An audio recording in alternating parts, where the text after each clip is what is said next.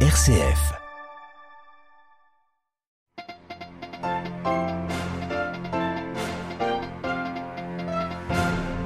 Vaste offensive des forces kurdes dans le nord-est de la Syrie contre le groupe terroriste État islamique, une réaction aux attaques des djihadistes qui se sont multipliées ces derniers temps dans la région. Nous irons à Beyrouth au début de ce journal.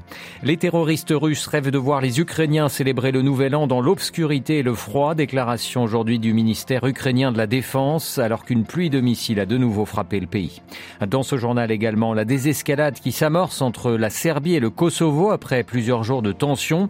Et puis nous irons au Chili à la fin de ce journal où cette année 2022 a été particulièrement riche avec l'avènement d'un nouveau président de gauche mais surtout un référendum constitutionnel. Radio Vatican, le journal Olivier Bonnel. Bonsoir. Avant de développer tous ces titres, euh, cette information du Vatican concernant l'état de santé du pape émérite Benoît XVI. Le pape émérite a pu bien se reposer la nuit dernière. Il est lucide et conscient, a déclaré le directeur de la salle de presse du Saint-Siège aux journalistes en début d'après-midi. Eh bien que son état reste grave, la situation est pour le moment stable, a-t-il ajouté, soulignant également que le pape François renouvelait son invitation à prier pour lui et à l'accompagner en ces heures difficiles. Demain, vendredi 30 décembre, messe à l'intention du pape émérite sera célébrée à Rome à 17h30 dans la basilique Saint-Jean de Latran, selon une information donnée par le vicariat de Rome. Nous reviendrons bien évidemment sur les conditions de santé de Benoît XVI dans nos prochaines éditions. Dans l'actualité internationale, les forces kurdes en Syrie ont annoncé ce jeudi avoir lancé une vaste opération contre le groupe État islamique en coopération avec la coalition internationale dirigée par les États-Unis. Une offensive qui intervient après une nette recrudescence des attaques djihadistes dans le nord et le nord-est de la Syrie. À Beyrouth, la correspondance de Paul Ralifé. L'opération menée contre le groupe État islamique intervient trois jours après une attaque meurtrière des djihadistes contre le quartier général des forces démocratiques syriennes, les FDS, dominés par les Kurdes dans la ville de Raqqa, dans le nord de la Syrie. Après cette attaque qui visait une prison où sont détenus 900 djihadistes, les forces kurdes avaient décrété l'état d'urgence et un couvre-feu à Raqqa. L'opération vise à éliminer les cellules terroristes du groupe État islamique et les chasser hors des zones, théâtre de récentes attaques, indique un communiqué des FDS soutenu par les États-Unis.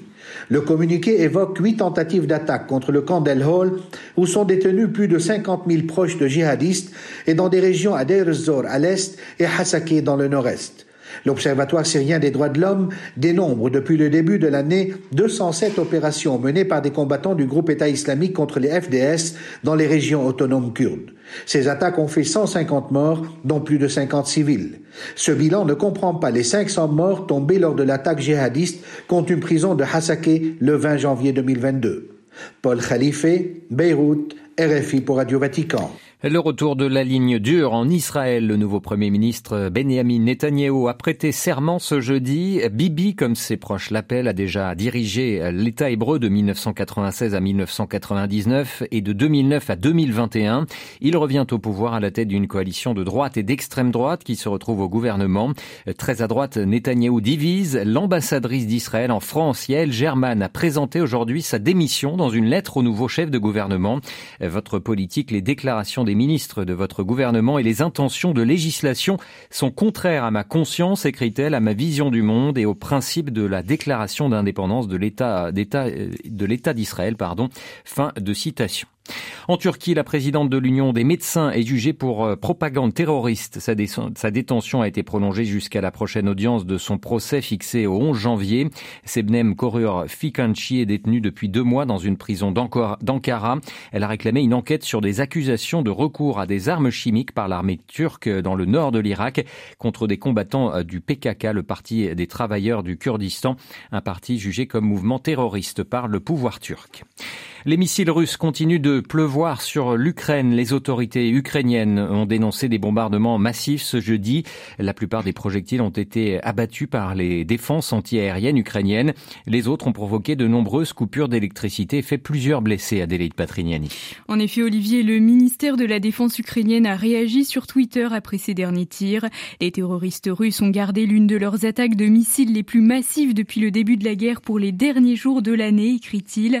Ils rêvent de voir les Ukrainiens célébrer le nouvel an dans l'obscurité et le froid, mais ils ne peuvent pas vaincre le peuple ukrainien. Ces dernières heures, pas moins de 69 missiles russes ont été lancés contre l'Ukraine selon les chiffres du commandant en chef des armées, 54 d'entre eux ayant été abattus. Les bombardements ont fait au moins deux blessés dans la ville de Kherson et 40% des habitants de Kiev sont privés d'électricité après ces nouvelles frappes selon le maire de la capitale. De son côté, le Bélarus a accusé Kiev d'avoir lancé un missile contre son territoire. Rare soutien de la Russie dans sa guerre, Minsk a convoqué cet après-midi l'ambassadeur ukrainien au Bélarus et demandé une enquête approfondie sur les circonstances de ce tir. Adélaïde Patrignani, merci beaucoup. L'attention retombe entre la Serbie et le Kosovo après plusieurs jours d'inquiétude et d'alarmisme alimenté notamment du côté de Belgrade. Le président serbe a promis que les barricades qui bloquaient le nord du Kosovo depuis le 10 décembre dernier allaient être levées. Les précisions sur place de Simon Rico. Lundi, l'armée serbe avait été placée en alerte maximale et beaucoup craignaient un nouvel embrasement dans les Balkans, au cœur de l'Europe.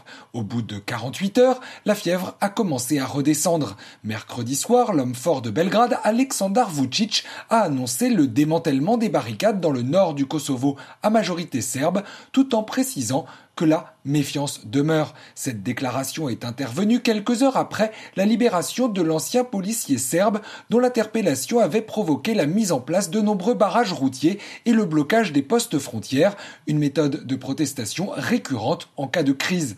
De leur côté, l'Union européenne et les États-Unis avaient appelé à la désescalade sans condition, assurant dans leur communiqué commun travailler avec le président serbe Vucic et le premier ministre kosovar Kurti pour trouver une solution politique afin d'apaiser les tensions et parvenir à une avancée dans l'intérêt de la stabilité, de la sécurité et du bien-être de toutes les populations locales.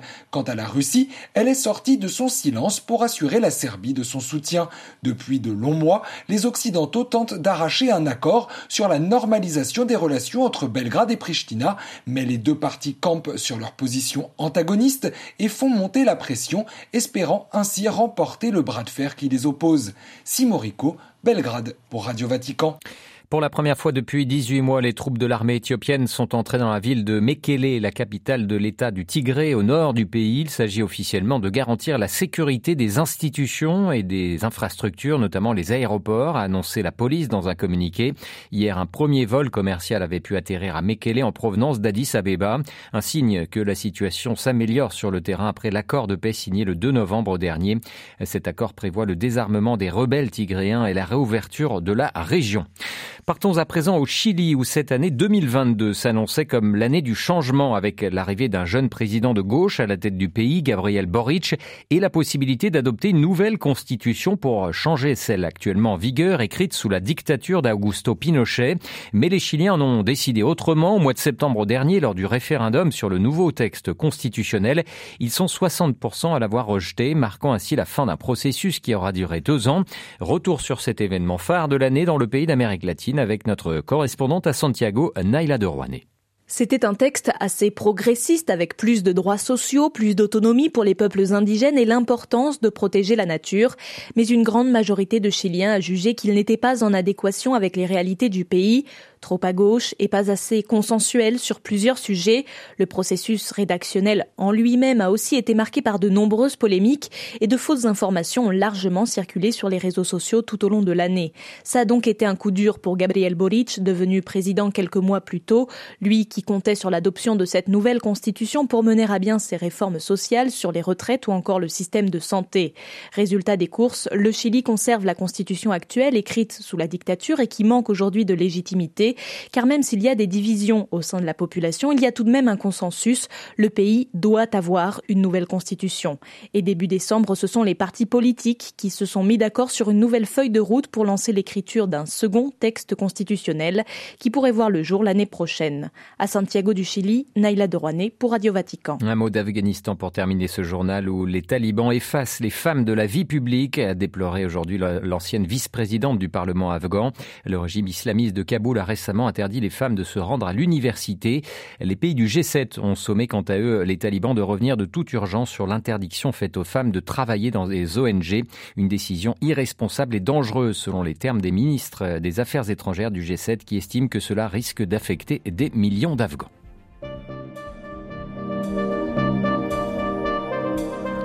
C'est la fin de ce journal. Merci pour votre fidélité. Prochain rendez-vous de l'information du Vatican, de l'Église et du monde, ce sera demain matin à 8h30 en direct de Rome. Excellente soirée.